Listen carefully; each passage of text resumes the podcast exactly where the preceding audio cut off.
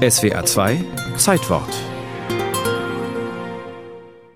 Das Ambiente war angemessen, der prächtige japanische Saal des altehrwürdigen Alamac Hotels in Manhattan. Dort trafen sie aufeinander, die Giganten des Denksports jener Zeit. Fieberte die Öffentlichkeit den Spitzenduellen der Weltmeister entgegen, so registrierten aufmerksame Beobachter eine besondere Begebenheit, einzigartig in der Schachgeschichte. Zwei Laskas trafen nämlich aufeinander. Emanuel der eine, Eduard der andere, der mittlerweile Edward hieß und amerikanischer Staatsbürger geworden war, mehrfacher US-Meister obendrein. Edward, seine Familie war in Breslau ansässig, studierter Mathematiker und Ingenieur, war bereits 1914 emigriert. Emanuel, aufgewachsen in Berlin, ebenfalls studierter Mathematiker, war ein Weltbürger, überall zu Hause.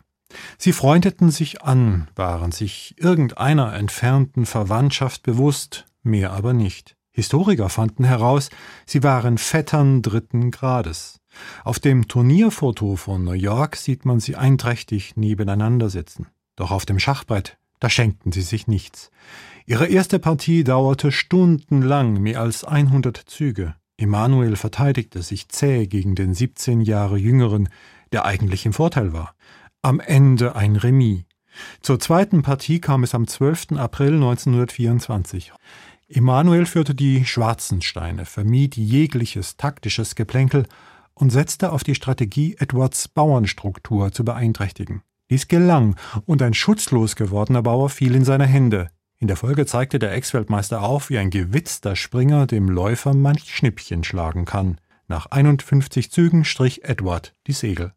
Lasker gegen Lasker, eine historische Partie. Der Familienname Lasker ist im deutschen Sprachraum weit verzweigt. Der Ursprung liegt im Örtchen Lask, heute in Zentralpolen. Emanuels großer Bruder war der Arzt Berthold Lasker, der ihm auch das Schachspiel beibrachte. Berthold war mit der Lyrikerin Else Lasker Schüler verheiratet.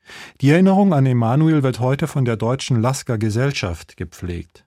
Letztes Jahr gab es eine große Feier zu dessen 150. Geburtstag. Thomas Weischette ist Vorstandsmitglied der Lasker Gesellschaft. Schach über den Schachsport hinaus als Kulturgut und Bildungsgut zu verbreiten. Es war auch ein wichtiges Anliegen von Lasker, der eben nicht nur Schachspieler war, sondern auch promovierter Mathematiker, Philosoph, Verfasser von Theaterstücken. Alle möglichen Themen hat er beleuchtet. Er war ein fast Universalgelehrter und auch ein Weltbürger, der nicht nur die deutsche Brille aufhatte, sondern geschaut hat, wie man die Gesellschaft insgesamt voranbringen kann. Die Laskers waren allesamt deutsche jüdische Intellektuelle. Religiös waren sie kaum. Kunst, Kultur und Bildung standen im Zentrum ihres bürgerlichen Lebens. Das galt auch für den Auswanderer Edward, der in den USA ein erfolgreicher Erfinder und Unternehmer wurde, dem königlichen Spiel als Förderer und als Präsident des Manhattan Chess Club stets verbunden. Edward war übrigens ein Onkel der Holocaust-Überlebenden Anita Lasker-Wallfisch. Es war eine sehr harmonische Familie, das ist gar keine Frage. Meine Mutter war Musikerin, mein Vater hat gesungen. Ich meine, mein Vater war Rechtsanwalt, aber hat viel von Musik verstanden, geliebt. Wir waren diese typische Bürgerfamilie, wo Bildung war und Musik und Kultur und Literatur und das waren wir. Bis heute erinnert sie an die Gräuel der Nazis, während ihr weit entfernter Verwandter Emanuel in Schachkreisen immer noch hoch verehrt wird. Ach ja, das Turnier von New York. Zur Überraschung aller ging der alte Lasker als klarer Sieger hervor. Ein Augenzeuge schrieb, es war ein Vergnügen, die Leichtigkeit und die anscheinende Freiheit von jeder Anstrengung zu beobachten.